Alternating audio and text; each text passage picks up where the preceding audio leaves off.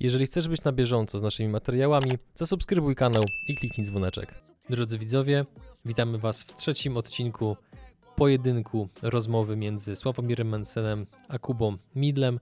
Chcielibyśmy tylko Was poinformować, że jeżeli chcielibyście obejrzeć czwartą część tego nagrania, to informujemy Was, że będzie ona dostępna tylko i wyłącznie dla naszych subskrybentów, którzy będą mogli ją zobaczyć poprzez wyświetlaną przez nas reklamę. Więc jeżeli chcecie zobaczyć czwarty odcinek rozmowy Sławomira Mencena i Kuby Midla, to kliknijcie przycisk subskrybuj, a prędzej czy później zobaczycie reklamy z tym filmem. A tymczasem zapraszam Was do trzeciego odcinka udanego seansu.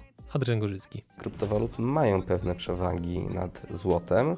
Oczywiście to może zostać w każdej chwili zdelegalizowane, to podlega pod olbrzymie ryzyko, więc nie inwestujcie wszystkich pieniędzy w kryptowaluty, ale to jest fajna alternatywa, jako alternatywna inwestycja, która może przynieść dużą stopę zwrotu. Teraz pewnie już znacznie mniejszą niż w roku 2013, 2012 czy 2011, ale dalej to może urosnąć, a czy urośnie to nie wiem, więc nie traktujcie tego jako porady inwestycyjnej. Partnerami kanału są DPD, Twoi eksperci w doręczaniu, SN Accounts, Twój księgowy w UK, Onko Dietetyka, wybierz jak żyć z rakiem i SOE, niższe rachunki za prąd dla biznesu nawet o 15%. Linki do partnerów w opisie materiału.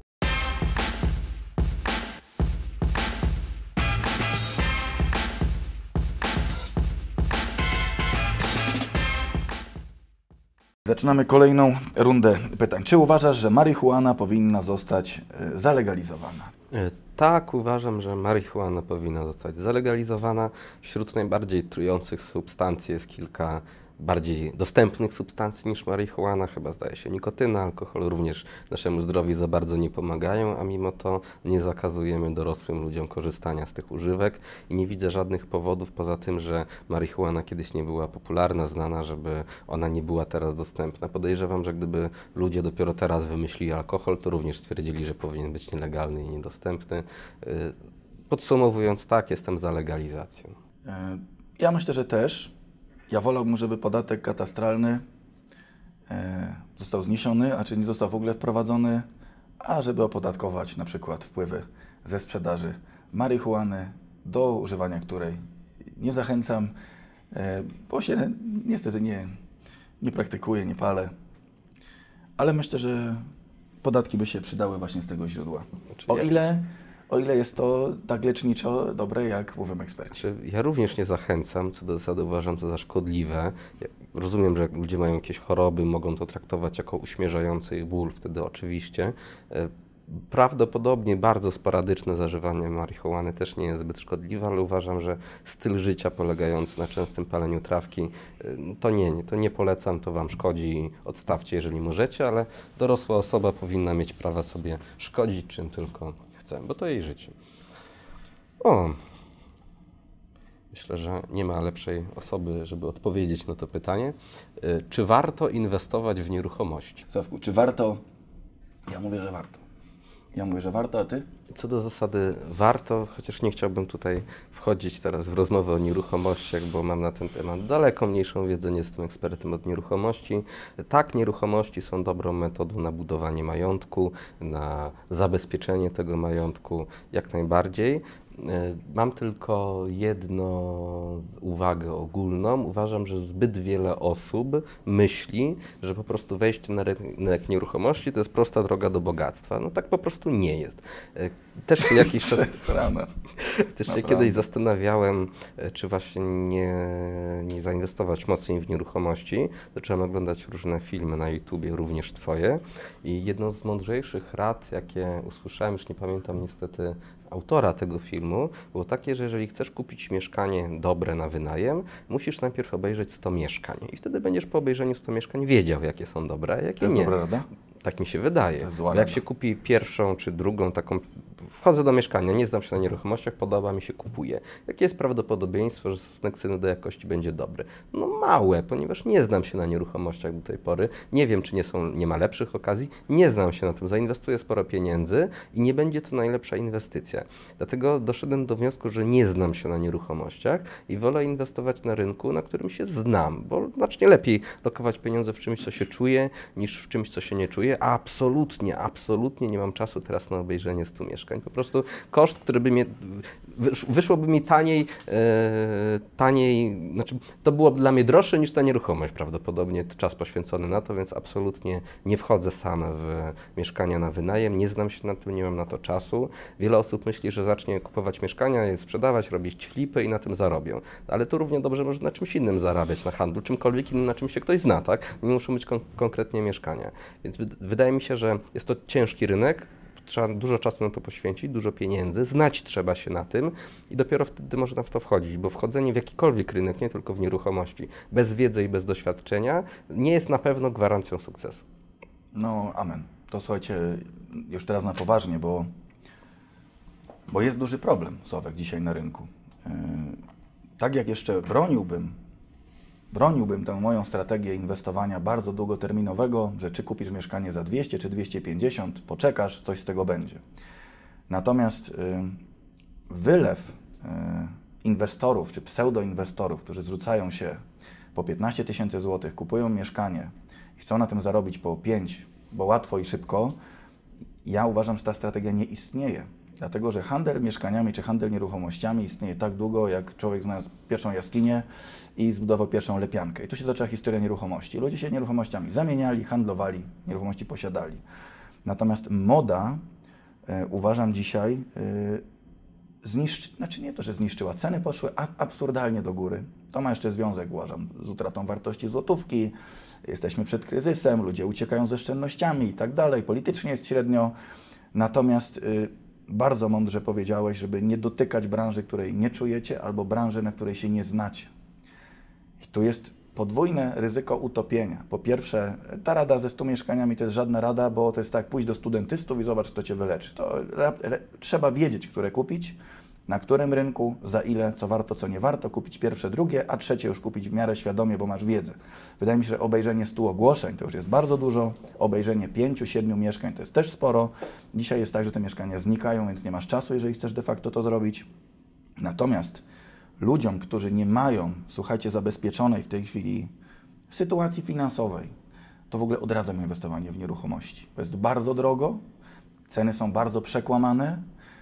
Jeżeli uda się sflipować na szybko, wiesz, kupić gdzieś tam mieszkanie tanio, zarobić 20 tysięcy w 3 tygodnie czy 4, to gratuluję, bo to jest strzał.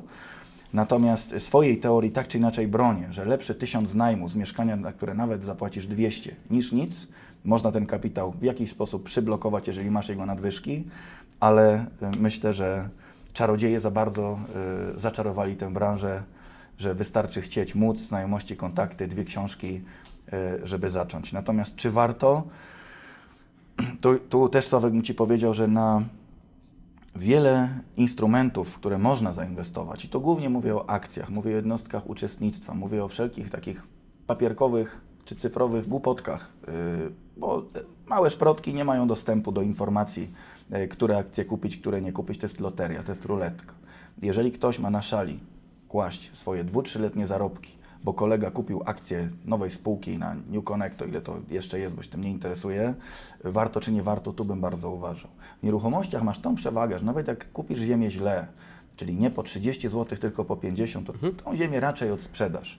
Jeżeli kupisz mieszkanie od dewelopera nie okazyjnie za 9, tylko za 11, coś Ci na pewno zostanie, czy to będzie pracowało, czy nie, więc wydaje mi się, że lepiej zainwestować w nieruchomości niż w cokolwiek innego, bo każdy mniej więcej wie, ile to jest warte i tak dalej, jest to bardzo, bardzo bezpieczne, ale na zyski z najmu czeka się, te prawdziwe zyski po zwrocie kapitału, czeka się 12, 15, 20 lat.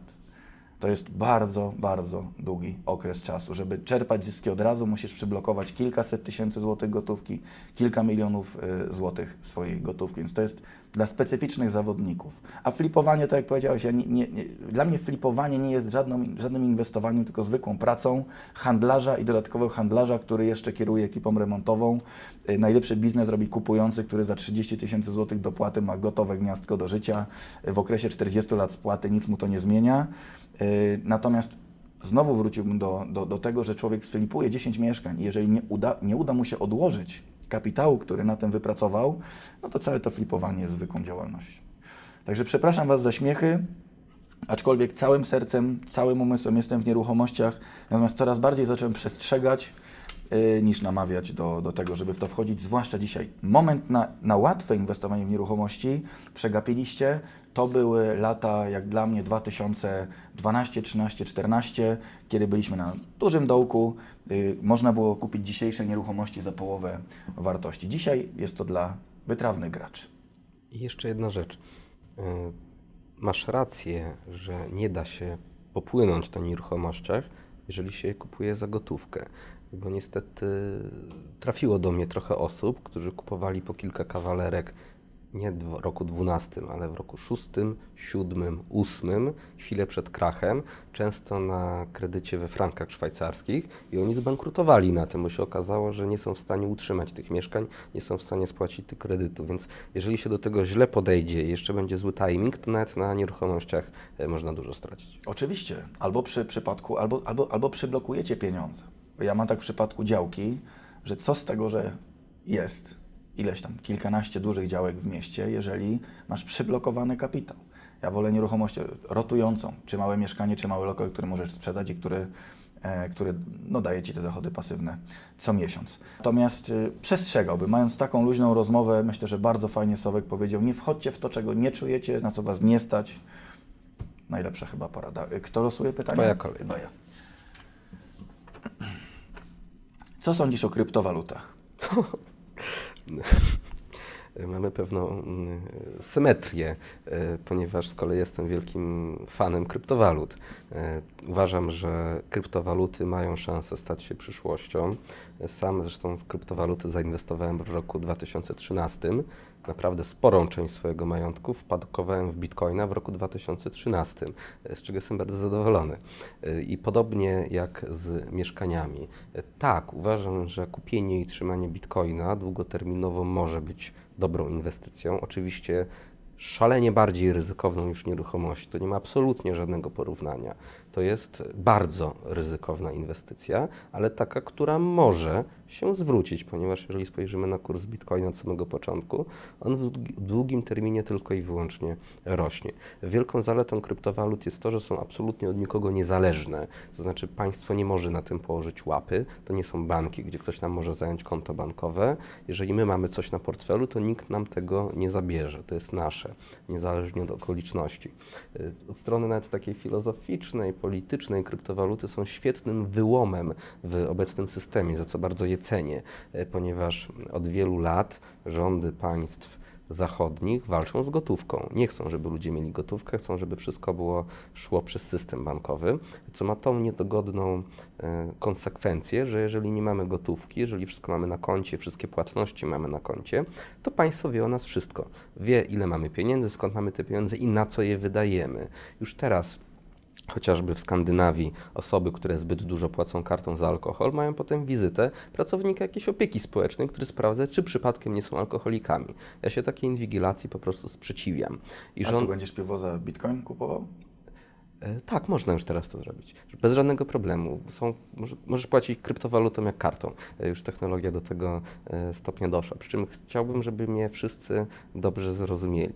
Kryptowaluty są świetnym wyłomem, ograniczają walkę z gotówką, bo wtedy ludzie przeskakują w kryptowaluty i dalej państwo nie ma nad tym kontroli, ale absolutnie nie można do tego podchodzić w ten sposób, że ktoś nagle się zadłuży, kupi jakiś dziwny projekt kryptowalutowy i wszystko straci. Bo specjalnie powiedziałem tylko i wyłącznie o bitcoinie, który jest duży, jest bardzo duży, dużo firm za tym stoi, mnóstwo ludzi, ma już swoją markę, swoją tradycję, ale powstają setki jakichś nowych projektów o nawet niespekulacyjnym charakterze. One nie mają żadnej szansy się powieść, to jest strata pieniędzy. I dużo ludzi straciło pieniądze na jakichś oszukańczych piramidach finansowych, które niestety tylko psują opinię kryptowalutom, takim jak Ether czy też Bitcoin. I znowu zjawisko analogiczne do flipowania. Są osoby, które zaczęły wchodzić w kryptowaluty i zaczęły po prostu spekulować na kryptowalutach, ale spekulacja na kryptowalutach niewiele się różni od spekulacji na akcjach, czy na jakimkolwiek innym instrumencie finansowym. To jest właśnie takie flipowanie mieszkaniami. Handlować można wszystkim, od mieszkań przez kryptowaluty, akcje, instrumenty finansowe. To nie o to chodzi w kryptowalutach, żeby nimi spekulować. Uważam, że to jest dobre zabezpieczenie części małej swojego majątku, ponieważ jest zupełnie niezależne od wszystkiego innego. Wiele osób mówi, że złoto jest dobre. Tak, złoto jest świetne, ma wielotysięczną tradycję. Przez tysiące lat we wszystkich kulturach złoto było cenne i najprawdopodobniej dalej będzie cenne. Jest to bezpieczna inwestycja.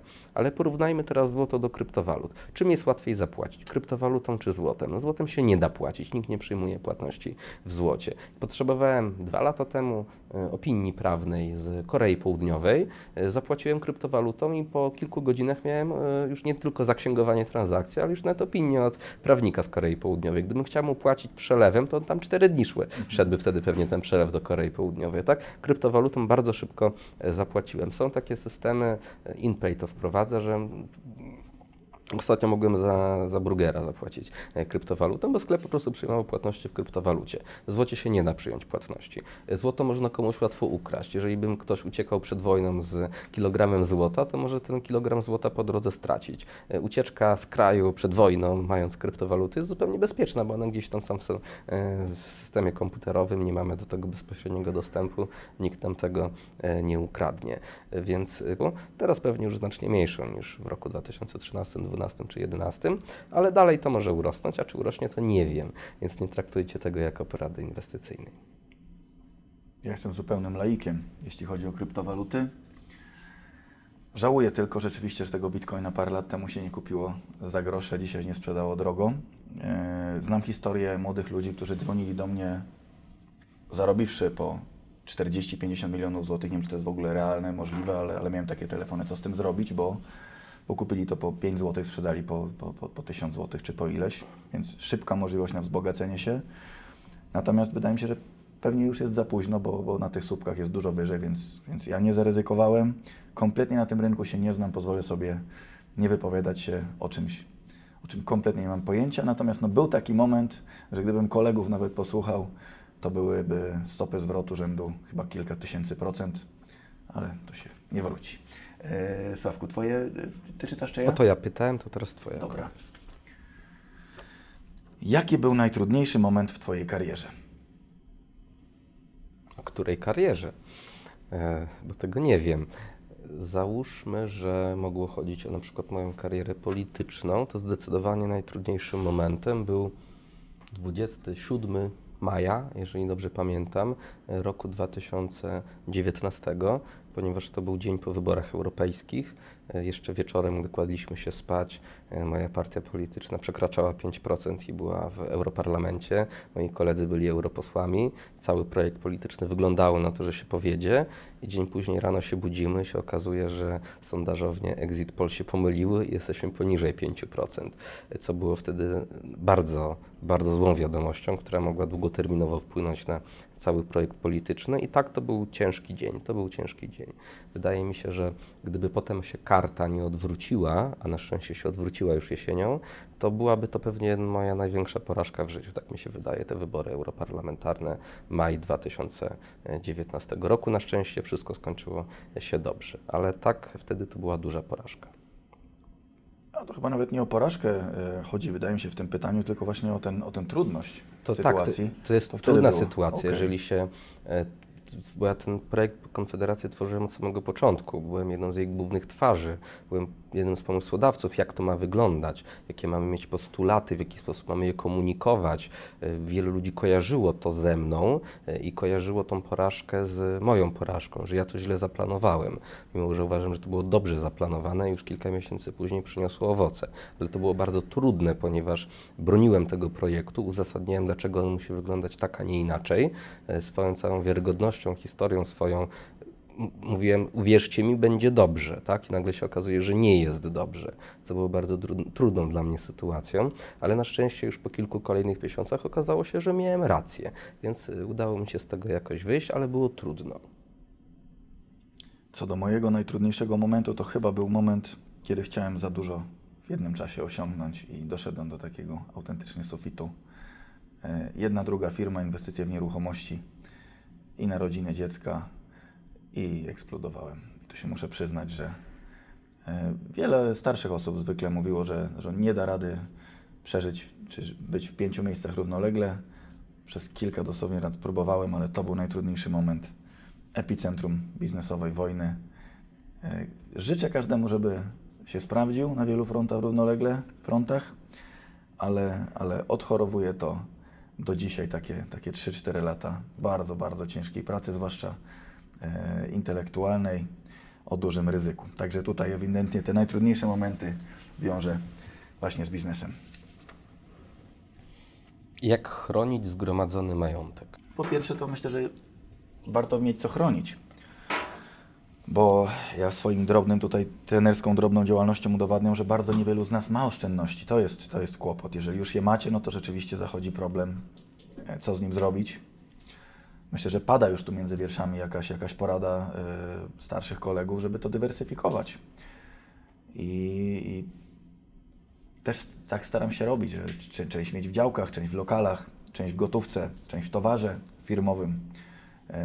Doświadczam czegoś takiego jak marka osobista, że myślę, że Sławek również coś takiego robi, że to, do czego bardzo zachęcam tutaj widzów tego kanału, mojego kanału, że ten majątek staje się wirtualny. Przed chwilą usłyszeliście o bitcoinach, ale na pewno dywersyfikować, mieć wiele nóg inwestycyjnych czy kierunków, tak samo jak wiele źródeł dochodu. Natomiast no, u mnie przeważają w portfelu nieruchomości i wierzę, że one nas przeżyją. Wierzę, że są odporne na różne sztuczne właśnie spekulacje, ruchy gospodarcze, światowe, cykle, które będą, ale działka, którą macie, dom, który macie, lokale, które macie, jakąś wartość będą przedstawiały. I wydaje mi się, że to złoto trudno zbywalne to chyba zaczyna być jedna z taki ostatni bastion czegokolwiek, co ma większą wartość, bo go nie ma. Wydaje mi się, że tego bitcoina, czy nie można już go tam wykopać dalej, Sławku? Można go dalej kopać. Można kopać. No to nie znam się na technologii powstawania kryptowalut, natomiast no, technologia kopania czy powstawania złota chyba skończyła się miliony lat temu. Jest tego ograniczona ilość. Pytanie, ile do tego człowiek się dokopie. Jest dużo łatwiejszą, wydaje mi się, że formułą dochodzenia do majątku i jego ochrony jest właśnie w nieruchomościach. Kilka rzeczy. Pierwsza, trzeba oddzielać ryzyko od majątku. To znaczy, jeżeli prowadzimy jednoosobową działalność gospodarczą i mamy na siebie nawet nieruchomości, to jeżeli coś nam się nie powiedzie, to nam zabiorą te nieruchomości, tak? Więc pierwsza rzecz to oddzielenie majątku od działalności niosącej ryzyko. Czyli jeżeli mamy ryzykowną branżę, zakładamy spółkę z o.o., zakładamy spółkę komandytową, bierzemy rozdzielność z żoną, trzymamy majątek gdzie indziej niż trzymamy ryzyko. To jest bardzo ważne. Druga sprawa, niezależnie od tego, w czym będziemy ten majątek trzymać, w jakim rodzaju aktywów, ono nigdy nie będzie stuprocentowo bezpieczne. Złoto było konfiskowane w Związku Radzieckim, w Stanach Zjednoczonych również w XX wieku. Polacy powinni doskonale pamiętać, że w czasie II wojny światowej i po II wojnie światowej majątki, również te złożone z nieruchomości, były konfiskowane. Niestety żyjemy w takim rejonie świata, gdzie co kilkadziesiąt lat dochodzi do konfiskaty majątku. Wcześniej konfiskaty powstanie styczniowe, powstanie listopadowe, powstanie kościuszkowskie. Zdarzały się niestety takie rzeczy. Żyjemy w niezbyt spokojnym najczęściej świata. Na szczęście od kilkudziesięciu lat tego nie było. Ostatnią wojnę tu mieliśmy, zakończyła się w latach 40., ale nie można wykluczyć, że kiedyś to dalej będzie.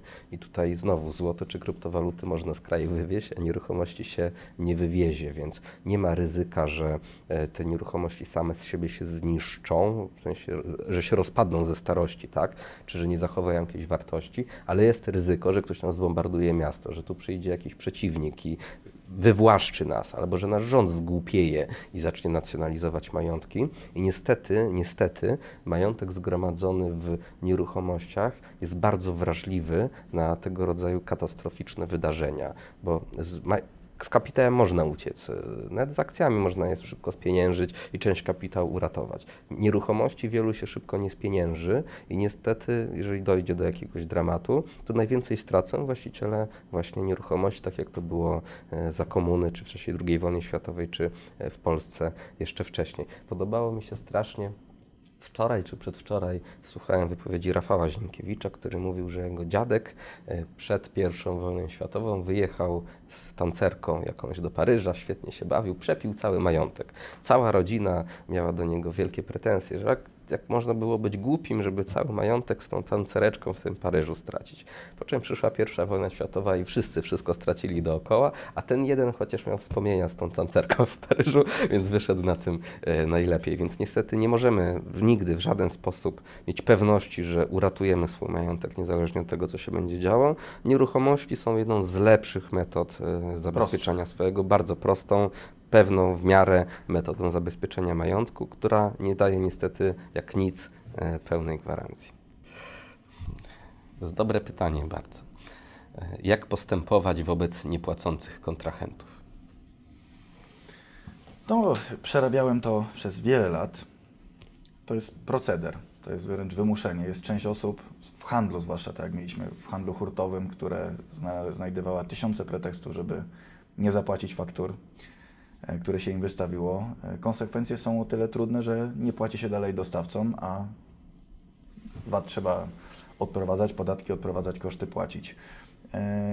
Mówiłeś, Sławek, nawet się delikatnie sprzeczyliśmy o ten rozwój firmy na siłę w nieskończoność i tak dalej, ale gdyby systemowo regulować właśnie płynność, czy pozwalać na większą płynność przedsiębiorstwom, można by je w nieskończoność rozwijać. Natomiast w momencie, kiedy kredyt obrotowy i Twoje oszczędności nie pozwalają Ci finansować dłużników, zaczyna być bardzo wąskie gardło, bo masz na papierze duże wyniki, a autentycznie brakuje Ci płynności finansowej.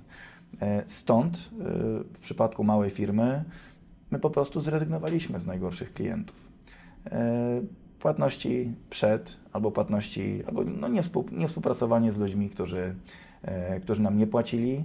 Odbiło się to na przychodach, bo były mniejsze, natomiast nominalnie zacząłem widzieć pieniądze z dwóch branż i efektywność biznesu była dużo większa. Także no nie handlować z ludźmi, którzy nie płacą. Ja w książce udowadniam, że klient, który Ci nie płaci, to jest Twój dłużnik i to nie powinien być w ogóle Twój klient. Natomiast wszelkie tam przepychanki z komornikami i tak dalej też mają sens wtedy, kiedy ktoś ma coś do stracenia. Natomiast zwykle osoba, która ma Ci nie zapłacić za towar czy usługę, nie chcę tutaj mówić, że ktoś jest jakimś gangsterem, ale zwykle zakłada, że Ci nie zapłaci i robi to w momencie, i to żadna umowa, czy prawnik weźmie oczywiście chętnie pieniądze za wielką pomoc i wygra sprawę w sądzie, tylko ja na przykład za lokale, gdzie kiedyś potrafiłem pobłażliwie czekać 4-5 miesięcy na płatność, czekam do dziś, i to mija 5-6 lat, bo wyroki są, wszystko jest, ale nie ma jak ściągnąć kilkunastu tysięcy złotych, a bywały lata, że te zadłużenia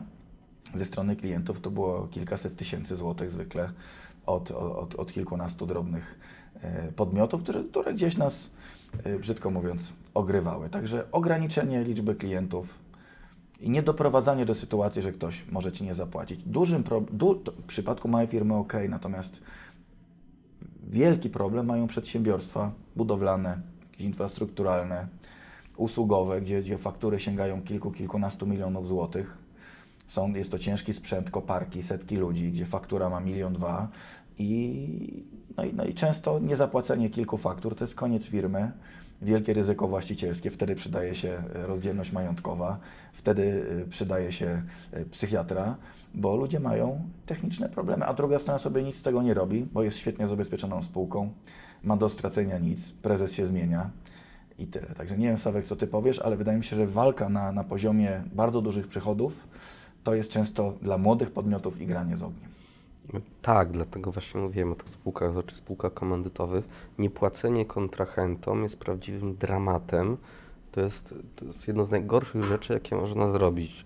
Mnie nosi, jak słyszę takie historie, a niestety słyszę ich wiele. Firmy budowlane. Mamy generalnego wykonawcę, który wygrywa jakiś przetarg duży, zatrudnia wielu małych podwykonawców z intencją niezapłacenia im. Oczywiście potem twierdzi, że roboty nie były dobrze wykonane, że coś tam jest niezgodnie z umową, co na ogół jest ściemą, zwyczajnym kłamstwem i próbą wykorzystania swojej przewagi ekonomicznej, połowę, tak? Żeby ktoś... Miałem klientów, którzy mówili, że mieli takie sytuacje, że zaprasza ich kontrahent na rozmowę i mówi, że albo Ci w ogóle nie zapłacimy, albo Ci zapłacimy teraz połowę. Wybieraj wybieraj co chcesz. I to jest, może być, to może zabić firmę, bo nie wiem, czy wszyscy nasi oglądający wiedzą, jeżeli wystawiamy fakturę za 100 tysięcy złotych netto, to musimy od tego zapłacić 23 tysiące VAT-u i 19 tysięcy podatku dochodowego, tak? To jest ile? 40 tysięcy złotych, które nas kosztuje wystawienie faktury. Do tego my nie musimy zobaczyć tych pieniędzy, nam może nie zapłacić, a już musimy oddać 40 tysięcy do Urzędu Skarbowego. Jak nie oddamy, to nam blokują konto i nie ma firmy. Musimy ponieść koszty wykonania tego zlecenia i firma pada.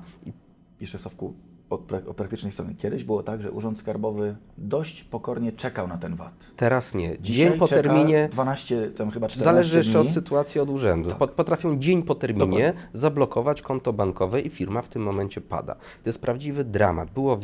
Były te ustawy, które uzależniały wypłatę pieniędzy wykonawcy od tego, czy on zapłaci podwykonawcom. To też jest omijane i to nie jest kapitalizm, to nie jest uczciwy system, że ktoś działa z intencją oszukania kogoś. To powinno być ścigane, karane, tacy ludzie powinni być ostracyzmowani i wykluczani z obrotu gospodarczego. A jeszcze Sławek, zapytam Ciebie jako specjalistę w tej kwestii, dlaczego nie interweniuje państwo? Bo jest niesprawne. Ja słuchaj, 5-6 lat temu miałem takie sytuacje po sezonie odzieżowym, gdzie w odzieżówce musisz szyć kolejną kolekcję, a spieniężyłeś na przykład od września do grudnia jesienną kolekcję, dałeś dużo towaru, pokończyły się terminy płatności i ty jesteś w pułapce, bo musisz mieć pieniądze na szycie kolejnej kolekcji. Nie masz ani towaru, ani pieniędzy, a skarbowy bez podania w ogóle, bez telefonu do ciebie blokuje ci wszystkie konta na setki tysięcy złotych.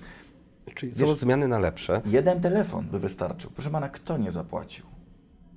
Kto nie zapłacił panu, bo to są ich pieniądze, tak? I to, tak jak powiedziałeś, w 30-40%. Więc uważam, że jeżeli ktoś nas ogląda tutaj, kto może coś zmienić, to autentycznie dużo zmieniłoby odroczenie tego lub poszukanie sprawcy, no bo sprawcą jest złodziej, który wziął towaru i nie zapłacił. Oczywiście, że tak. Są zmiany na lepsze.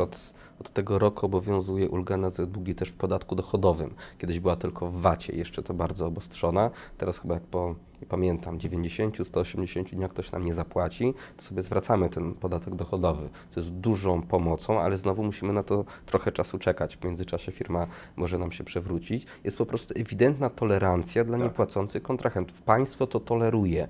To powinno być ścigane, ci ludzie powinni trafiać za kratki, jeżeli nie płacą swoim kontrahentom. Jestem tego pewien, wiem, że wielu ludziom się to nie spodoba. Zaczną mówić, że ktoś może w dobrej wierze nie chcieć zapłacić. To niestety bardzo często nie jest dobra wiara. Ludzie świadomie nie chcą płacić, biorą towar czy zlecają usługę z myślą, żeby jej nie zapłacić. Dlatego sam staram się, kiedy mogę, z zasady w swojej branży doradczej biorę po prostu pieniądze z góry. To znaczy palcem nie ruszę, dopóki ktoś mi nie zapłaci, bo nie mam potem czasu, sił i środków, żeby ścigać ludzi po całej Polsce.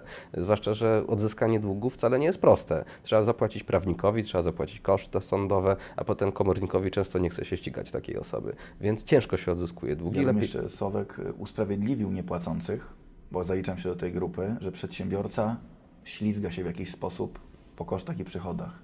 Natomiast odróżniłbym zapłacenie na przykład po 50-60 dniach czy 30 i przeprosiny, a branie faktury z myślą niezapłacenia w ogóle. Ale o tym właśnie mówię, z myślą, że ktoś nie chce zapłacić. Musimy się ślizgać. To ja nie znam firmy, która idealnie płaci wszystko na czas, bo nikt nie ma nieograniczonych budżetów. Dwa, że nie ma z góry nikogo, kto każdemu każe płacić gotówką. Natomiast zwłaszcza na starcie, jeżeli będziecie naiwni i no, zrobicie usługę za 100, 200, 300 tysięcy złotych, a ktoś was wykorzysta, no to jest po firmy. Bo nie ma skąd znaleźć środków, także no, uważałbym. Więc tak, pierwsza rzecz to ludzie, którzy świadomie chcą nie zapłacić, to są zwyczajnie oszuści, złodzieje, powinni skończyć w więzieniu, tak? Ale jest druga kategoria osób, takich pośrednich, to znaczy osoby, które nie wiedzą, czy będą w stanie zapłacić, tak? Bo wiedzą, że ich firma już trochę nie za dobrze wygląda, jak się uda, to zapłacę, jak się nie uda, to nie zapłacę. Okej, rozumiem, że może nie mają złej intencji, bo chcą zapłacić, ale jeżeli widzą, że nie będą mieli możliwości, że może być możliwość, że nie zapłacą, to czemu oni na drugą firmę przenoszą swoje ryzyko? Bo na tym polega biznes. A nie do końca nie jesteś w stanie, powiem Ci, nie jesteś w stanie zaplanować koniunktury. W naszej branży odzieżowej ja byłem akurat firmą małą, czy jestem. Natomiast wyobraź sobie dużą firmę, no to są przypadki chociażby tych miliarderów, o których mówisz, że ktoś nie trafia z kolekcją, w którą inwestuje 50-100 milionów. No sorry, to masz zastrzelić człowieka, że on nie zapłaci kontrahentom, to na drugim końcu świata nie. Musi ich przetrzymać, dobrać obrotówkę i tak dalej. Natomiast nie ma złej intencji. Co mnie bolało, to nawet najemca, który mi się spóźnia 3 miesiące, jeżeli on potrafi zadzwonić, przeprosić, współpracujemy 4 lata, mnie to nie boli. Bardziej nie podoba mi się nieodbieranie telefonu, nieoddanie towaru. Jeżeli nie chcemy pieniędzy, niech Pan tylko odda towar, towar jest dawno sprzedany, ktoś jest na wakacjach i nie płacicie 10-20 tysięcy złotych. To dobija małe firmy. Przenoszenie ryzyka swojego na kogoś innego nie jest w porządku. Podam przykład, żeby to łatwiej było sobie uzmysłowić. Mamy człowieka, który jedzie samochodem, spowoduje nieświadomie wypadek, jeżeli nie przekraczał prędkości, jechał normalnie, ale są czasem takie sytuacje, że dochodzi do wypadku, tak? Często można spowodować wypadek bez, na pewno bez intencji spowodowania tego wypadku, ale kiedy wydarzy się coś nieoczekiwanego. Okej, ja to rozumiem, ale jeżeli ktoś jedzie pod szkołą podstawową 150 na godzinę w mieście, to on prawdopodobnie też nie chce zabić dziecka, tak? Ale pojawia się to ryzyko i za to samo ryzyko, że ryzykuje tym, że kogoś zabije, wsadzamy taką osobę za kratki, tak? Sławku, chcesz być idealistą i kapitalistą jednocześnie, to się nie da. Twoi wszyscy guru miliardowi swoje fortuny zbudowali na tym, że większość małych wycięli. Taka jest niestety koncepcja, że wieloryb je szprotkę. Dlatego ja jestem za firmą małą, gdzie wyrządzasz po prostu mniej społecznej krzywdy. Przeczytaj sobie spółki. Ja nie chcę mówić tutaj o nazwiskach. Natomiast sposób działania koncernów jest tak bezlitosny, to mogę na przykładzie dekodera, na przykładzie zwrotu dekodera pokazać, jak abonentów potężnej sieci robi się w bambuko. To jest również żerowanie na czyjejś naiwności, konsumenta, nie kontrahenta. Oczywiście, że żerowanie na czyjejś naiwności. Niedoczytaniu. Czy wpisywanie do umów różnych kruczków jest po prostu niewłaściwe. Ale większość koncernów tak dochodzi do miliardów. A ja nie twierdzę, że to jest dobre. Ja jestem za legalnym, uczciwym robieniem biznesu, a nie za takim cwaniactwem, bo tego rodzaju praktyki psują opinię normalnym, uczciwym przedsiębiorcom. Jeżeli ktoś nie wie, czy będzie w stanie zapłacić za usługę, nie powinien jej zamawiać, bo przynosi swoje ryzyko na nieświadomego tego kontrahenta. Tak się po prostu nie robi. Podobnie pod szkołą podstawową się nie jedzie 150 na godzinę. Zdecydowanie. Natomiast no my w małym biznesie uważam, że powinniśmy być ostrożni.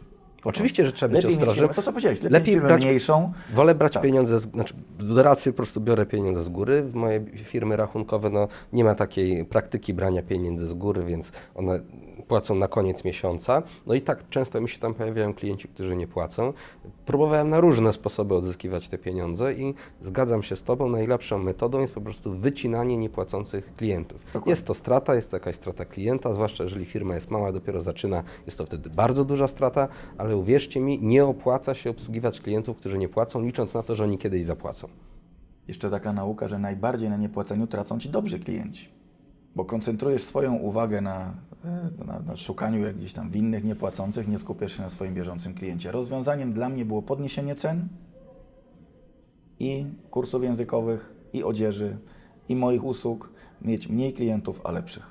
Tego Wam życzę. Intensywniej, a mniej ekspansywnie. Kończymy tę rundę? Chyba tak. Bardzo Ci dziękuję. Również.